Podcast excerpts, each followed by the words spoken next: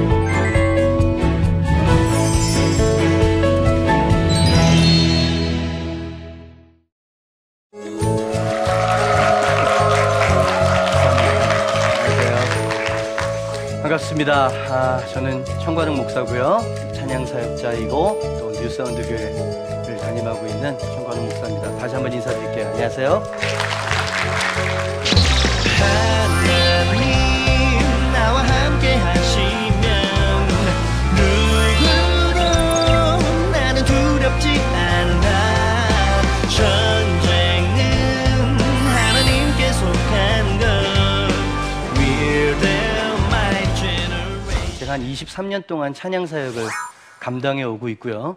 또 젊은이들과 어, 여지껏 호흡하고 있는데 어떻게 하면 얘네들을 하나님 앞에 헌신된 예배자를 만들 수 있을까 그런 이야기를 여러분과 좀 나누려고 합니다.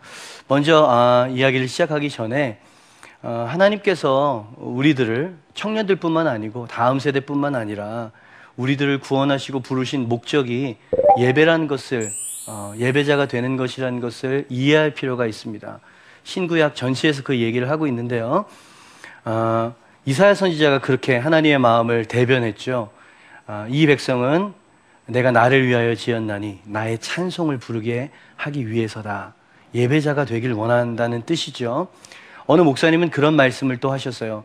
10계명 중에 1, 2, 3, 4계명은 다 하나님과 연관되어져 있는 건데 가만히 그 내용을 보면 하나님을 예배하는 것과 연관이 있다. 이만큼 예배가 중요한 거다라는 거죠. 일리가 있는 말씀이세요. 우리를 지으신 목적이 예배인 거죠. 예수님도 그렇게 말씀하셨어요. 아버지께서는 영과 진리로 예배하는 예배자를 찾는다. 헌신자보다는 무슨 뭐 여러 가지 일을 감당하는 사람보다는 예배자를 찾는다고 그렇게 말씀하셨고요. 사도 바울 선생님도 그런 말씀을 하셨잖아요. 너희 몸을 하나님이 기뻐하시는 거룩한 산 제물로 드려라. 이거 예배에 대한 거거든요. 영적 예배다. 하나 더 서론적으로 말씀드리자면 요한 계시록의 마지막 인류의 역사의 모습도 예배로 끝이 난다는 모습이 이제 보여지죠. 예. 천국에서 지금도 하나님은 예배를 받고 계시고요. 언젠가 각 나라와 족속과 백성과 방언에서 수를 헤아릴 수 없는 수많은 예배자들이 예수님을 아, 높이고 예배하고 경배하는 것으로 인류의 역사가 끝난다 그러잖아요. 그러니까 제가 보니까 목사로서 성경을 보니 창세기부터 요한 계시록까지는 예배에 대한 이야기고요. 하나님은 예배자를 그렇게 기뻐하시고 찾으신다는 거죠. 예. 이게 이제 서론이에요. 하나님은 예배자를 찾으세요. 그리고 우리 한국에 있는 우리 아들, 딸들의 예배도 주님께서는 그렇게 받기를 원하시는 거죠. 현실은 그렇지 않은 듯 합니다. 제가 이 젊은 세대들이랑 아주 오래 사역을 했다 그랬잖아요. 어, 저같이 어, 나름대로 활발하게 활동하는 찬양 사역자가 인도하는 집회에는 그나마 이제 젊은 애들이 이제 오고요. 은혜를 받는 듯 합니다. 그러나 사실은 지교회에서 드려지는 예배가 어떤지 그걸 봐야 한국교회 전체의 예배의 영성을 우리가 볼 수 있는 거 아니겠습니까? 제가 그 지교회를 가서 이렇게 들여다 보면은요, 예배는 아, 상당히 심각합니다. 특히 이제 중고등부 아이들 예배를 보면 아, 들어오자마자 한 반 정도는 이제 졸죠. 다 그런 건 아니더라도 아이들이 이제 졸기 시작해요. 무장 해제. 네, 졸기 시작하죠. 또 깨어있는 애들은 또 한 시간 내내 카톡을 보내는 애들도 있고요. 앞에 있는 소수 몇몇 아이들만 또 이게 열정적으로 이제 하는 이런 것들 지방에 가면 훨씬 더 심각한 상황인 것을 이제 보게 되면서 야, 이거 큰일 났다. 찬양 사역자로서, 예배 사역자로서 그런 것들을 많이 느끼게 됩니다. 사실 그도 그럴 만한 것이 이 예배라고 하는 이 개념이요. 이게 사실 쉽지 않은 겁니다. 한번 생각해 보세요. 하나님이 예배자를 찾으시기는 하시지만 참된 예배자가 되는 것 이거 쉬운 일 아닙니다. 왜냐하면 눈에 보이지 않는 하나님을 사랑하고 입맞추고 경배하고 최고의 경의와 사랑을 드리고 이게 예배의 단어의 뜻이거든요. 엎드리다, 입맞추다, 최고의 사랑을 드리다. 근데 어떻게 하나님을 만난 적이 없는 사람이 또 하나님을 깊이 있게 알지 못하는 영혼이 어떻게 하나님을 예배할 수 있겠느냐는 거죠. 그러니 이 예배라는 개념은 사실 굉장히 초월적인 거고요. 어려운 거예요. 그러니 이 아이들이 하나님 앞에 정말 참된 예배를 드리지 못하는 것 같은 우리 마음속의 염려는 어쩌면 좀 당연할 수 있겠다라는 생각도 드는 거예요. 오, 올, 아, 올바른 것이라고 말하지는 않지만 아이들이 어, 참된 예배자가 되려면 몇 가지가 충족이 돼야 되는 거죠. 1. 하나님을 만나야 되는 겁니다. 그죠? 그리고 하나님을 만나는 경험뿐만이 아니라 하나님을 알아야 됩니다. 그죠? 여러분, 우리 토저 목사님이라고 유명하신 20세기의 선지자라고 하는 아, 칭호를 들으셨던 토저 목사님이 그런 말씀을 하셨어요. 알지 못하는 대상을 예배할 수 없고 누군가를 예배하기 위해서는 아는 만큼만 예배할 수 있다는 거죠. 오, 정말 지당한 말씀이신 것 같아요. 근데 우리 아이들은 제가 이렇게 보니까 아직까지 하나님을 깊이 있게 만난 것 같지 않은 의구심들이 이제 많이 드는 거예요. 그저 얘네들이 예배라고 하면 이렇게 생각하는 거예요. 일요일 날, 어, 빠르면 한 9시, 늦으면 한 10시, 11시 정도쯤에 주로 빨간 벽돌로 세워진 건물에서 드려지는 예식으로서. 그죠? 예, 뭐 찬양으로 시작해서 설교, 헌금, 분방 공부. 요걸 예배로 생각하는 거죠. 굉장히 아, 형식적이고 종교적이고 그죠? 이런 것을 예배라고 그냥 생각하고 있는 거예요. 그죠? 그, 그게 그런 종류의 예배가 참된 예배라면 신약의 바리새인들도 그런 예배를 많이 드렸잖아요. 아주 완벽하게 이를 데 없는 그런 예배를 드렸지만 주님께서는 너희가 입술로는 내게 가깝지만 마음이 내게서 멀다 이렇게 말씀하셨고요. 심지어 좀 심한 말씀도 이렇게 하셨잖아요. 그러니 제가 보니까 이 아이들에게 아이들이 참된 예배자가 되도록 인도하려면 음악을 가지고 접근하는 것뿐만 아니라 예배가 뭔지를 제대로 가르쳐야 되겠다는 생각이 드는 거예요. 예. 그리고 예배의 대상 되시는 하나님을 얘네들이 알고 그리고 그 하나님이 어떤 분이신지를 믿고 그죠? 그렇게 하나님 앞에 나올 수 있도록 도와줘야 되는데 제가 보니까 이 강단에서는 다 그런 건 아니겠지만 아이들에게 제대로 된 개념을 어, 이렇게 선포하기보다는 애들이 교회를 떠날까봐 예? 애들이 재미없으면 듣지 않으니까 프로그램 위주로 막 돌리기 시작하고요. 아이들을 어떻게 하면 좀 재밌게 할까 이런 식으로 예, 예배가 자꾸 자꾸 애들에게 맞춰진 진리가 선포되어진 것이 아니라 하나님에 대해서 애들이 알고 듣든 말든 딱딱하든 딱딱하지 않든 이 진리 안에 바로 세워져야 아이들이 예배라는 걸 제대로 드릴 수 있지 않겠는가 23년 동안 찬양 사역을 하면서 제가 느꼈던 아 뭐랄까요 해법이랄까요 그리고 굉장히 중요한 문제라고 저는 아, 생각을 하고 있는 것이죠. 네. 아, 청년 대학생 사역을 하시는 아주 유명한 목사님을 제가 알고 계세요. 아주 한국에서 저명하신 분이시고요. 이분이 아, 섬기는 캠퍼스에서 저를 이제 아, 개강 예배였죠. 학기가 시작되기 전에 학교 안에 있는 기독 동아리 전체를 다 모아서 예배를 드리는데 저를 강사로 이제 부르신 적이 있었어요. 그래서 야, 꽤 큰 학교니까 전체 동아리가 다 개강 예배로 모이는 거니 꽤나 모이겠구나 하는 마음으로 이제 제가 아, 갔어요. 시작돼서 딱 뚜껑을 열어보니까 대학생 크리스천 아이들이 20여 명이 와 앉아 있는. 여러분 이거 굉장히 심각한 얘기입니다. 불과 한 5년, 10년 전만 해도요. 그렇게 예배를 드린다 하면 적어도 몇백 명이었거든요. 예, 선교단체가 뭐 한두 개입니까? 여러 많은 선교단체가 있는데도 불구하고 20여 명이 앉아 있는 거예요. 그것도 애들이 너무 지치고 너무 뭐라 그럴까요? 그러니까 열정이라기보다는 그냥 힘겹게 헌신한 것 같은 느낌, 이미지를 제가 느낄 수 있었어요. 식사 자리에서 제가 그 청년들 전문 사역을 감당하시는 목사님께 여쭤봤어요. 어떻게 하다가 캠퍼스가 이렇게 됐습니까? 그 질문을 하면서 제 마음속에 어떤 생각을 했냐면 요즘 하도 스펙, 그죠? 자격증, 뭐 취업난 이런 것 때문에 젊은이들이 너무 혹사당하니까 그런 거 준비한다고 여유가 없어서 그러려니 생각하고 제가 질문을 했었어요. 근데 이 목사님의 대답은 의외의 대답이 날아왔어요. 깜짝 놀랐고 거기에 동의할 수밖에 없는 대답을 제가 듣게 됐죠. 그 대답이 뭐였냐면 전문가의 어, 대답이었습니다.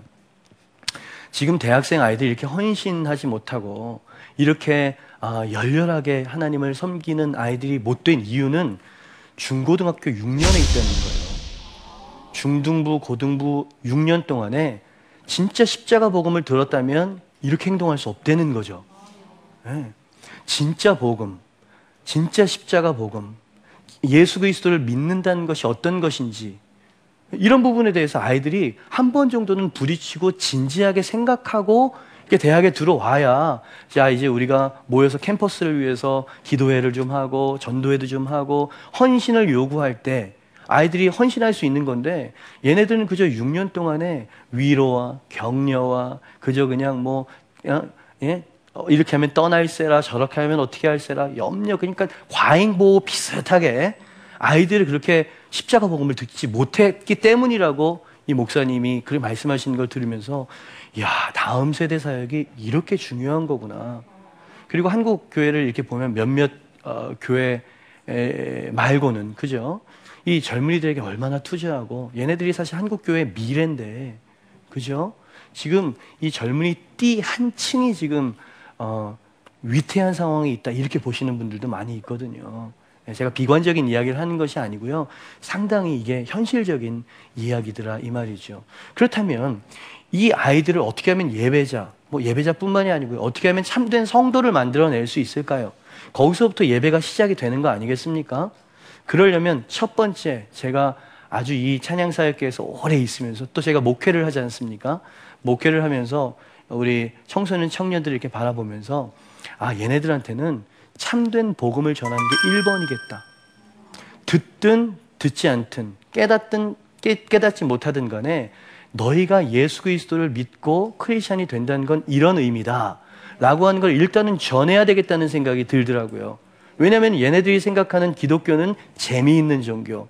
예수 믿고 이 세상에서 어? 좋은 대학 들어가고 좋은 직장 취직하고. 근데 제가 본 성경과 제가 본 어, 기독교의 모습은 십자가를 지는 것이고 하나님이 그 아들을 우리를 위해서 생명을 주셨기 때문에 이제는 그의 남은 고난을 내 육체에 채우고 자기 십자가를 지고 자기를 부인하면서 주님 기뻐하시는 영광을 위해서 사는 것. 이거 기독교 아닙니까?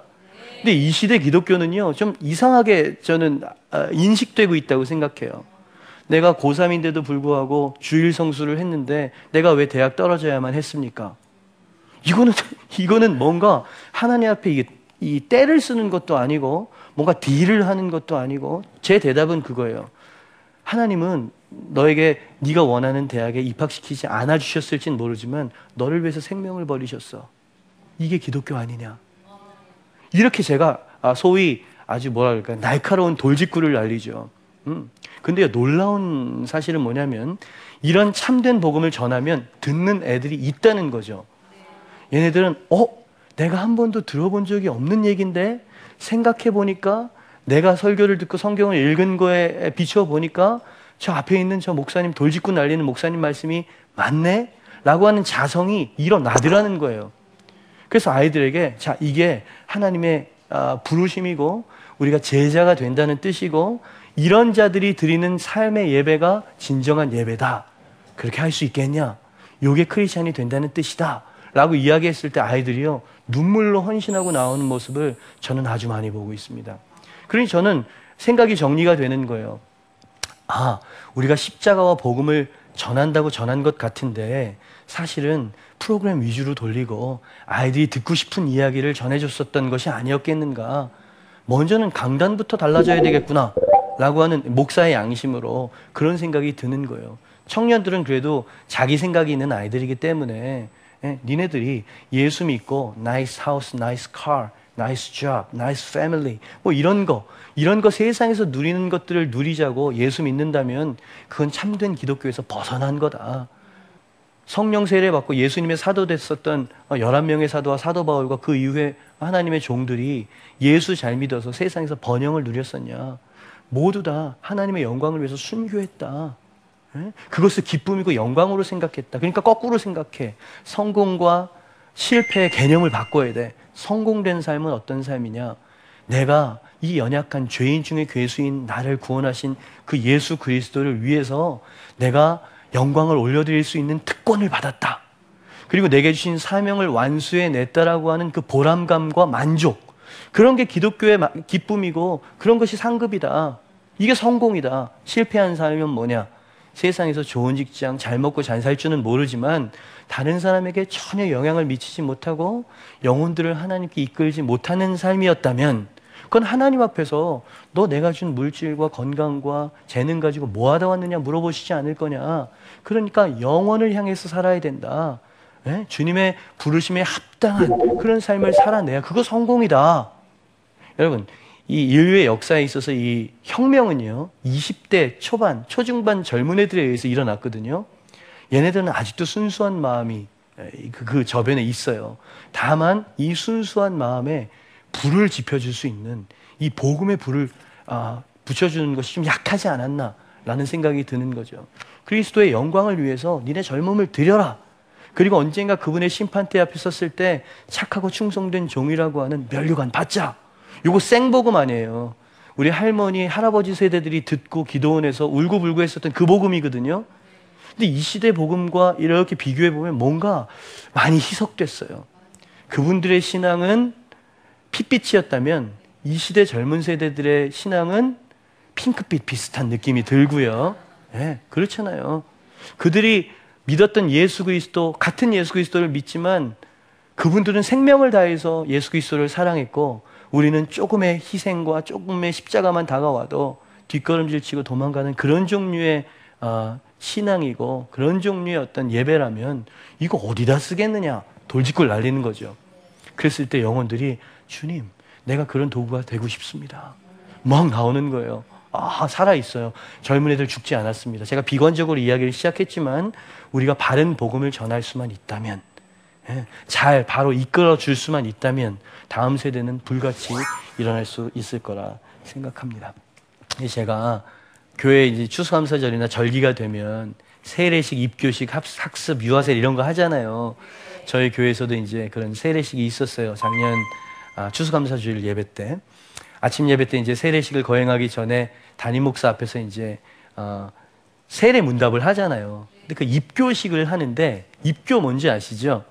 부모님이 이제 크리스찬이어서 어릴 때 유아 세례를 받았던 아이가 만 14세 이상 되면 스스로 신앙을 고백하고 아, 크리스찬이 되겠다라고 하는 서약 입교거든요. 그래서 아이들이 중고등학생들이 제 방에 많이 들어와 있었어요. 그래서 앉혀놓고 제가 이제 그랬어요. 내 질문에 너네들이 정말 아멘, 예라고 대답할 수 있을 때 내가 너희들에게 세례를 베풀 수 있어. 애들이 이제 공부를 좀 해왔으니까 약간 시험 보는 느낌으로 표정이 좀 긴장이 됐어요. 그래서 예수님은 누구지? 하나님의 아들이요. 우리가 예수님을 왜 믿어야 하지? 우리 죄를 대속했기 때문에요. 예수 믿으면 어떻게 되지? 구원받고 영생받고 천국에 가게 돼. 모범 답안이 쭉쭉쭉 나오더라고요. 그래서 제가 그런 대답 못하는 사람이 어디 있어요? 교회에 출석하는 사람 치고요. 제가 마지막 질문을 뭐라고 던졌냐면 이렇게 던졌어요. 저는 복음 앞에 아이들을 세워, 세, 세웠다는 이야기를 하는 거예요. 자, 너희들 대답 너무 잘했어. 이제 중학생, 고등학생 아이들 앉혀놓고 하는 얘기입니다. 마지막 질문에 너네가 대- 예라고 대답해야만 대답할 수 있을 때 내가 너에게 세례를 줄 수 있어. 성경적으로 그렇게 돼 있어. 음, 자, 너희가 예수 그리스도를 믿는다는 건 영원한 지옥이었었던 내 인생에 이제 그분의 생명으로 천국에 들어갈 수 있는 하나님의 자녀가 되는 권세를 받았다는 뜻이야. 동의하냐? 예. 누군가가 너를 위해서 생명을 버렸다는 것, 그것이 바로 예수 믿는다는 뜻이야. 예. 니네 삼촌이나 작은 아버지가 너를 위해서 대신 생명을 돌아가셨, 어, 어, 어, 어, 목숨을 버렸는데 그 삼촌에 대해서 전혀 감사하지도 않고 삼촌의 어, 뜻을 기리면서 살지도 않고 이렇게 사는 어, 사람은 좀 정신이 이상한 사람이겠지. 예.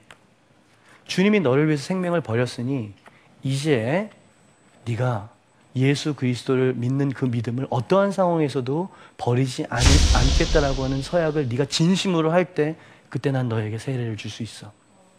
대답이 없어요. 예, 왜 무거운 돌을 놓은 거예요 그 앞에. 너네 안 믿는 부모님이 너 교회 다니는 것 때문에 너를 때려도 예수 그리스도를 부인하지 않을 수 있겠냐? 이게 예수 믿는 거야. 성경을 막 찢어.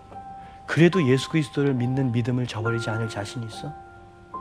우리 초대교회 교인들이 그랬던 것처럼 네가 예수 믿는 것 때문에 생명을 잃을지라도 네 믿음을 저버리지 않을 수 있냐? 여기에 yes라고 대답하지 않으면 난 너에게 세례를 줄 수 없어. 생각하지 못한 질문일 거예요, 아마. 아이들은 당황했어요. 제가 좀 너무 심했나 싶은 생각이 들기도 했습니다. 어, 어쩌면 여러분 같은 이제 학부모님들 같은 분들은 애들에게 너무 어, 심한 push를 한 거 아니냐. 이제 아이들 어린데 너무 과한 거 아니냐라고 이야기할지 모르지만 아니 성경적으로 한번 보자고 여기에 진심으로 yes라고 하지 않는 사람이 어떻게 세례를 줘요? 예? 이렇게 세례를 받으면 그저 물 몇 방울 찍어가지고 세례를 주면 아이들은 세상 나가서 전혀 세상과 구분되지 않게 살 거거든요. 그 증거는 대학가를 보면 알아요. 그렇잖아요. 그래서 제가 얘네들에게 돌직구를 날린 거죠. 얘들아, 이게 예수 믿는 거야. 여기 yes 할수 있냐? 내가 너희들이 예, 아니라고 자신 없으면 다음에 봐도 지금 받지 말고 기다렸어요. 1분. 제 마음속에 어때? 물어보고 싶은 막 어떤 유혹이 막 마음속에 생기더라고요. 침묵이 길어지니까 기다렸어요. 한 2분 정도 침묵이 지났는데 애들이 이제 울기 시작한 거예요. 이제 중고등학생 애들이 막 울어요. 그래서 눈이 크고 어? 예쁘장한 여자아이가 그래요. 어떠한 상황이 와도 전 예수님을 부인하지 않을 거예요. 애들이 저도요. 저도요. 저도요. 진짜 뜨거웠어요. 말을 할 수가 없었어요. 그 순간에. 그래서 제가 기도했어요. 제 마음과 제 눈에도 막 눈물이 쏟아지는데 하나님 제가 너무 심했던 건가요? 싶은 마음이 들었지만 하나님 이 아이들 입에서 나온 이 고백을 들으셨습니까? 어떠한 시련과 유혹이 와도 이 아이들이 믿음을 저버리지 않겠다고 하는 이 고백을 들으셨습니까? 그래서 오늘 저는 이 아이들에게 세례를 베풀 겁니다. 축복하고 얘들 내보내고 그 제 좁은 사무실 방 안에 하나님의 임재가 와, 이 하나님의 임재가 가득 채우시는 거예요. 그냥 혼자서 그 다음에 이제 이 유아 세례 세례 문답을 해야 되는 부모님들이 들어와야 되는데 잠깐 좀 나 좀 진정하고 좀 들여보내라고 그 안에서 제가 한 2, 3분을 그냥 통곡을 했네요. 그때 주님께 주셨던 말씀이 있었어요. 마음속에 감동이 있었어요. 잘했다 정아. 얘네들은 또 분명히 세상에서 넘어질 거예요. 왜? 세상은 너무 유혹이 강하기 때문입니다. 그리고 이 아이- 이 아이들은 하나님에 대한 믿음과 신앙이 약하기 때문에 넘어지게 될 거예요. 그러나 적어도 진지하게 예수 그리스도를 믿는다는 것을 생각한 거예요. 적어도 내가 이게 예수 믿는 거구나라고 아주 가볍게 여기지 않고 진지하게 신앙에 대해서 생각할 수 있는 계기를 준 거거든요. 예. 이런 아이들이 예배에 열심을 내더라고요. 예. 그러니 이 예배에 대해서 우리가 이야기를 할 때 보통 사람들은 음악과 프로그램에 대해서 이야기를 하는데 물론 그런 것도 있어야 돼. 너무 진부하고 애들이 막 어우 너무 너무 재미없어 이런 음악을 하면 애들은 마음을 안 여니까요. 그래서 어떤 아, 외부적인 하드웨어적인 것들도 잘 만들어야 되겠지만 요즘 엔간한 교회에서는요 다 밴드가 있고요 다 송리스트 그만큼 연주하고요 괜찮아요 영상도 있고요 근데 중요한 건 뭐냐면 마음이거든 그 중심이 하나님을 향할 수 있도록 도와주느냐 사도 바울이 그랬잖아요 내가 이 복음을 부끄러워하지 아니하노니 이 복음은 모든 믿는 자들에게 구원을 주시는 하나님의 능력이 되, 되기 때문이다 아멘 네, 그렇죠. 바른 복음을 전하면, 예, 바른 신앙에 대해서 도전하면 이, 이 복음이 능력이 되어서 영혼들을 변화시키고요. 그 영혼들이 성령을 만나게 되고요. 성령을 만나면 하나님에 대한 갈망이 넘쳐나기 시작하고요. 그게 사운드가 어떻든지 간에 하나님 앞에 나와서 진심으로 예배를 드리는 예배자가 그렇게 만들어지더라고요. 그래서 저 같은 찬양 사역자들은 음악만 잘하는 사람이 아니라고 저는 생각해요. 음악으로 그 마음과 감성을 부드럽게 만들어 놓고 그 마음이 열렸으면 이젠 진리로 그 마음 속에 새겨줘야죠. 이렇게 사는 게 크리스천의 삶이야. 이렇게 할 때 하나님이 영광을 받으실 수 있어. 네가 사랑하는 예수 그리스도에게 예수 그리스도께 영광을 올려드리기를 원하냐? 그러면 십자가의 삶이 불가피할 거야. 희생해야 될 걸 할 수 있겠냐? 애들이요 오히려 더 그냥 당신은 사랑받기 위해 태어난 사람이라고 이렇게 부드럽게 만져주는 이런 종류의 영성이 아니라 바로 십자가로 찌르는 거죠. 네. 사실 강단에서 이 말씀을 복음을 진짜 복음처럼 선포하는 그 말씀이 전 제일 중요하다고 생각하는 사람이에요. 그 다음엔 교사 선생님들, 그 다음엔 가정에서 얘네들의 신앙을 계속 일주일 동안 유지시켜 줄 수 있는 부모님의 역할들. 그죠? 이런 것들이 이게 뭐라 그럴까요? 사이클로 잘 서로 팔로업이 되면서 아이들에게 집중이 되어져야 되는데 주일날 재미없는 예배 한 번, 그리고 월요일부터 토요일, 토요일은 아니죠. 월요일부터 금요일까지 학교에서 정신없이 유혹과 안 좋은 문화가 가득 차 있는 그런 학교에서 방치가 된다고 한번 생각해 보세요. 이 아이들을 어떻게 우리가 케어할 수 있고 얘네를 어떻게 하나님의 세대로 만들 수 있겠습니까? 그러니 저는 예배에 대해서 이야기하면서 교육과 복음에 대해서 강조하지 않을 수 없는 거예요. 진짜 크리스천을 만들어내자. 애들이 힘들어해도 소위 일진이라고 이야기하죠. 학교 주먹집 좀 쓰는 애가 저희 고등부의 친구 따라서 온 거예요. 뭐 예배 드릴 때 뭐 태도가 아주 안 좋죠. 그래도 선생님들이 참고 지극정성으로 얘를 섬기고 그러다가 얘가 말씀은 이제 듣기 싫어하고요. 예배 시간에 졸고 그러는데 어떻게 얘를 구슬고 구슬려서 인도네시아 저 구석에 있는 섬으로 단기 선교를 데리고 간 거예요. 재밌다고 끝내준다고 이러면서 애, 얘를 데리고 갔는데 얘가 거기서 정말 낙후되고 가난하고 먹을 것이 없고 교육도 받지 못하는 이 아이들을 바라보면서 이 터치함을 받았던 거예요. 얘를 얘네를 정말 어떻게 하면 섬겨줄 수 있을까에 대한 그런 고민을 하다가 이제 갔다 와가지고 어른들 앞에 이제 간증문을 이제 낭독하는 시간을 좀 가졌는데 이 녀석의 눈빛이 많이 바뀌었어요. 얘 간증문을 딱 이제 읽혔죠. 어른들 앞에서. 그랬더니 얘가 그래요. 막, 막 서본 적이 없으니까 애들 때리기나 했지. 이런 뭐 무대에 서본 적이 없으니까 얘가 부담스러워가지고 어쩔 줄 몰라 하는 거예요. 그러다가 얘가 하는 소리. 처음으로 이런 생각을 해봤습니다. 저도 한번 전도사가 돼볼까. 그래서 나같이 방황하는 아이들에게 하나님의 사랑과 어? 참 기쁨을 좀 선사해 줄 수 있는 삶을 살면 어떨까라는 생각을 해봤습니다. 성도님들이요 충격을 받았어요. 어떻게 제가 어떻게 제가 변할 수 있을까? 네. 어떻게 그럴 수 있었을까요? 제대로 된 복음을 전한 거예요. 그 복음이 씨앗이 마음에 심겨서 싹이 나니까 애가 선교도 따라가고 싶은 마음이 일어났던 거예요. 가서 하나님의 강력한 터치하심을 경험한 거예요. 그리고 얘는 변하기 시작했죠. 요런 과정 없이 그냥 붙잡아 놓기 위해서 재미만 준다. 교회는 재밌는 곳이라고 생각하고 말걸요. 예수님은 어디 갔어요? 하나님의 영광은 어디 갔어요? 예배자를 찾으신다고 하는 하나님의 뜻은 어디 갔을까요? 그죠? 그래서 교육이 너무 중요하다. 여기까지가 제가 준비한 강의 내용입니다. 여러분이 섬기는 아이들, 다음 세대들 아, 이런 마인드를 가지고요 섬겨내실 때 아, 다음 세대 참된 예배자들이 될 수 있습니다. 감사합니다.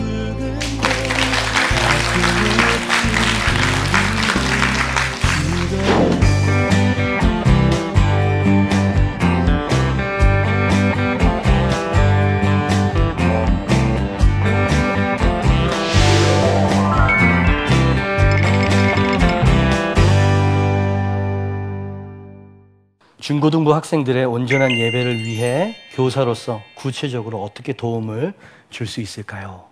그죠? 교사 선생님 굉장히 중요하다고 생각을 합니다. 음, 일단은 교사 선생님이 어, 일단 어, 바른 생각을 갖고 계셔야 된다고 저는 생각해요. 바른 마인드죠. 그 마인드는 뭐냐면 온전한 성도, 온전한 예배자를 만드는 건 음악이나 프로그램이 아니라는 걸 뼈저리게 느끼셔야 돼요. 그럼 무엇으로 이 아이들을 예배자로 만들 수 있을까? 섬김이에요. 그죠? 요런 방향을 잘 생각을 못 해요. 제가 이제 찬양 사역자들을 수도 없이 만났는데요. 이 무대 위에서 음악과 멘트로 이 사람들의 삶을 변화시키려고 해요. 이건 기본적인 거고요. 이 찬양과 메시지가 이들에게 흡수되고 마음속에 심겨지려면 일단 서로 간의 관계를 통해서 신뢰감이 생겨야 되는 거예요. 네. 토요일 날 저녁에 잠실에 들려고 했는데 아 내일 공과 준비 안 했지 이래가지고 공, 준비한 그 공과 가지고는 아이들도 그걸 느끼거든요. 예.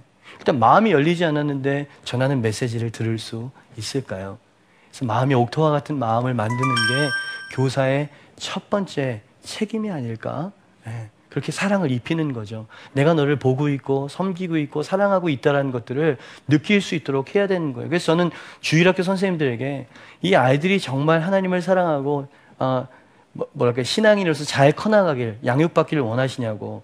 그러면 공과 잘 가르치는 것뿐만 아니라 주중에 피자집에 자주 데려가시라고. 제가 그래요. 이게 무슨 의미인지 아시겠습니까? 예, 피자집에 데리고 가서 먹어. 선생님이 함께 해주는 그런 그죠 친밀감 그리고 주중에 힘들고 어려워도 전화 신방 해. 어? 찾아가 전화로 기도하고 있어. 한마디만 해도 아 짜증 그만 좀 하세요라고 해도 마음속에 우리 선생님은 나를 위하는 분 나를 사랑하는 분 요 선생 요렇게 마음을 얻어낸 선생님이 이제 공과를 가르치고 뭘 이야기를 했을 때 그게 어 힘이 생기는 거 아니겠습니까? 영향력이 생기는 거 아니겠냐고요 제가 이렇게 보면은요, 다 그런 건 아니겠지만, 아이들이 하도 별종들이기 때문에 요즘 중고등학생들은요, 거의 뭐 화성인들이에요. 이, 이 지구인들이 아닌 것 같아요. 제가 보니까. 얘네들은 너무 다루기가 어렵기 때문에 윽박 내지는 포기죠. 떠들지만 말아라. 졸든지, 뭐 떠들지만 말아라. 이거는 거의 방치 내지는 포기거든요. 그렇죠? 얘네들, 그러니까 여러분, 이 다른 프로그램이 아니고요. 영혼과 사람이 변화되는 것은요. 어쩔 수 없어요. 이 사랑을 받을 때 그때 마음이 열리게 되는 법이거든요. 그래서 교사는 사랑하는 사람이라는 거, 섬김으로 얘를 변화시켜 내야 된다라는 거, 그걸 깊이 어, 생각할 필요가 있고요. 그리고 음, 아까 제가 방치 비, 방치에 대해서 이야기를 했는데요. 약간 아이들 케어하는 시스템을 조금 더 어, 뭐라 그럴까요? 공격적으로 하실 필요가 있겠다는 생각. 이건 목회를 하면서 깨닫게 된 건데요. 주일날 한 번 만나는 그런 관계 가지고는 아이들에게 영향을 미칠 수가 없어요. 왜 월요일부터 토- 금요일까지는 세상에서 얘가 그냥 지키려고 해도 지킬 수 없는 문화에서 살고 있어요. 예수 믿는다고 왕따가 되고요. 예수 믿는다고 아이들이 막 어? 핀잔을 주고 예수쟁이 이야기하고요. 그죠? 그리고 얘도 이제 혈기왕성한 사춘기 10대 애들인데 뭐 음란물이나 무슨 욕설이나 무슨 뭐 아이돌 스타에 대한 동경이나 이 애들 동시대를 살아가는 아이들이거든요. 어떻게 배견하냐 말이죠. 예. 그래서 일주일에 딱 한 번 만나는 것을 늘려라. 만나는 횟수를 늘려라. 그러면 어떻게 할까? 애들 학교에 학교 학원에만 묶여 있다면 학교로 쳐들어가자. 저희 교회 어, 중고등부 교육자는요 이렇게 돌아다니면서 이제 학교 신방을 해요. 점심 시간에 먹지 말고 나와. 내가 준비하고 있을 테니까. 그죠? 아이들 무지하게 좋아합니다. 기를 쓰고 안 믿는 애들도 데리고 나오는 거예요. 그래서 저는 좀 지원을 좀 많이 해줄 마음이 있어요. 예, 자기 사비를 많이 털고 있으니까. 그죠? 그렇게 하고 카톡 QT. 아침에 교역자가 조금 힘들고 선생님이 좀 힘들더라도 야 우리 어, QT 하자. 이러면 아이들이 거기다 댓글 막 달잖아요. 이렇게라도 아이들을 붙잡아야 되는 거예요. 두 가지 효과가 있죠. 선생님이 나를 위해서 기도하고 있고 관심을 갖고 있구나. 그리고 말씀과 만날 수 있는 기회를 더 많이 늘려주는 거죠. 그죠? 그래서 4중, 5중 시스템으로, 그죠? 이 아이가 반 선생님, 교역자, 아니면 무슨 뭐, 뭐, 뭐, 뭐, 케어하는 무슨 또 다른 어떤 뭐 찬양팀에 속해 있어. 찬양팀 선생님이 막 스- 그물망으로 얘에 대해서 집중적으로 얘 신상에 대해서 서로 쉐어하는 거 선생님들이. 그래서 선생님들만 볼 수 있는 사이트를 만들, 만든다든지. 그래서 한 아이에게 세명네 명 선생님들이 막 달라붙는 거예요.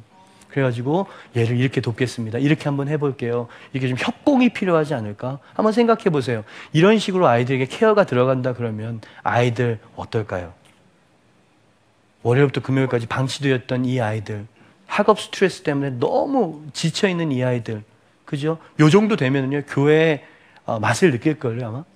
예, 선생님들에 대해서 감사하는 마음도 갖게 될 거고요. 그리고 할 수 있는 대로 교사 선생님들은 아이들을 데리고요. 하나님 기뻐하시는 일에 헌신하는 헌신할 때 얻게 되는 기쁨을 맛보게 해줄 필요가 있어요. 예. 그저 그냥 뭐 게임, 그죠? 그냥 아, 다루기 힘드니까 야 게임이나 해. 뭐 이런 식의 교육이 아니고요. 얘네들로 하여금 독거 노인들이 살고 있는 저 산꼭대기 달동네 이런 데 한번 데리고 가 보는 거예요, 선생님이. 예? 어, 편부모 가정이라 그래가지고 아이들 그래가지고 뭐 재능 기부해가지고 아이들 이렇게 가르쳐주고 이런 공부방이나 뭐 이런 데 있죠. 이런 데 데리고 가 보는 거예요. 그럼 아이들이 아까 제가 말씀드렸던 것처럼 말, 인도네시아 가가지고 일진애가 변화되고 전도사 되고 싶다고 하는 이런 변화를 낮은 곳에서 이제 애들이 느끼게 되는 거거든요. 얘네들은 지금 너무 배가 불러, 너무 과잉보호라고 저는 생각을 합니다.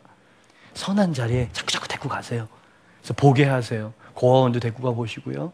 네? 양로원도 한번 데리고 가 보시고요. 교회 울타리 안에서만 뭘 하려고 들으셨죠. 네? 의외의 자리에 하나님의 영광이 나타나는 걸 보게 될 거예요. 여기까지가 질문이네요. 감사합니다. 손을 들고 질문을 하는 거예요. 우리 크리스천들이 가요나 팝송을 들어도 됩니까? 안 됩니까? 이렇게 질문을 하더라고요. 세상 음악이라고 해서 크리스천의 라이프스타일과 완전히 동떨어지지 않은 면들이 굉장히 많다는 거죠. 크리스천들이 이별할 때, 아, 난 당신을 다른 남자에게 파송합니다. 뭐 이러면서 보내진 않을 거 아니에요. 가요를 듣는 것이 죄냐 죄가 아니냐 이렇게 A냐 Z냐 예스냐 노냐 이렇게 대답하기 좀 어려운 문제거든요.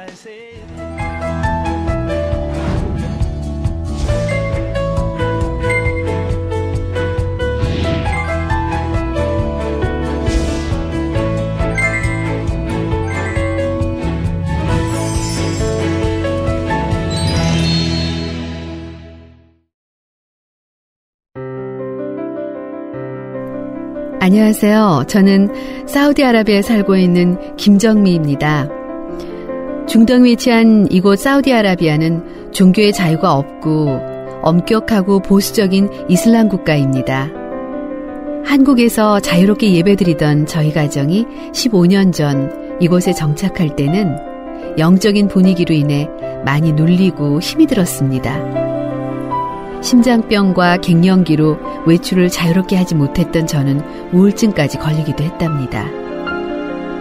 그러던 어느 날 위성방송을 통해 CGN TV를 시청하게 됐고 영적으로 갈급했던 저의 영혼에 유일한 친구가 되줬습니다. 얼마 전 CGN TV로 주일 예배를 드리던 저희 남편은 살아계신 주 찬양을 드리며 아픈 목이 치유되는 기적을 경험하기도 했습니다. 외롭고 고단한 일상 속에서 한 줄기 빛과 같았던 CGN TV. 자유롭게 예배드릴 수 없는 이슬람 국가 사우디아라비아에서 저희 가정이 굳건히 설 수 있는 것은 CGN TV 덕분입니다. CGN TV는 저의 영혼의 친구입니다.